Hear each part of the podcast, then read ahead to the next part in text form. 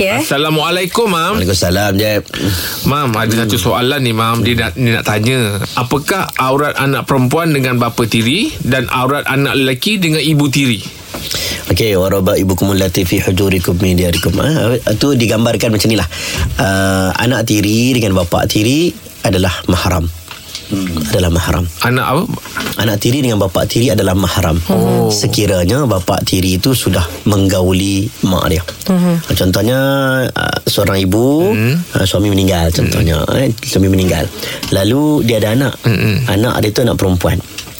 Tak lama kemudian dia bernikah dengan seorang lelaki. Mm-mm. Bila bernikah dengan seorang lelaki, lelaki itu menggauli wanita tersebut, mm. maka anak tersebut digambarkan mahram selama-lamanya. Mahram muabat maksudnya uh, boleh duduk sekali, Mm-mm. boleh bersentuhan bagaikan bapa sendiri. Oh. Uh, jadi mm, tak ada pro, tak ada masalah Mm-mm. kalau dia duduk dengan satu rumah dengan bapa tiri dia. Oh. Tak ada masalah. Itu dalam yalah dalam hukum Islam lah. Mm-hmm. Jadi kalau dia tidak menggauli. Contohnya Jeb eh? Jeb uh, saya bagi contoh Jeb pula eh. Mm-hmm. Tak apa contoh. Eh tak apa. Okey, Jeb nak bernikah dengan seorang wanita yang memiliki anak. Mm-hmm. Kan?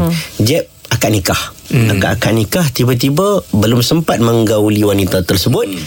Uh, Jack tengok anak saya gak pula. Oh, uh, Jack, kata, hati. Jack ubah hati. Hmm. Jack kata saya nak tak jadilah. Saya nak nak kahwin dengan anak lah pula. Hmm. Oh, Ah, pula? ah, boleh.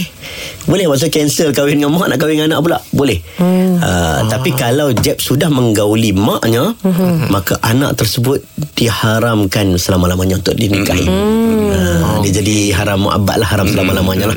Jadi seka- secara umumnya anak tiri bapa tiri hukumnya mahram seperti biasa. Mm-hmm. Uh, biasanya di- kita faham zaman sekarang kalau bernikah itu menggauli itu akan berlaku. Jadi kalau berlaku maka diharamkan atau dia panggil mahram. Mm. Uh, boleh duduk sekali, boleh bersentuhan tidak batal wuduk. Okey baik. Terima kasih Mam Terima kasih, Mam.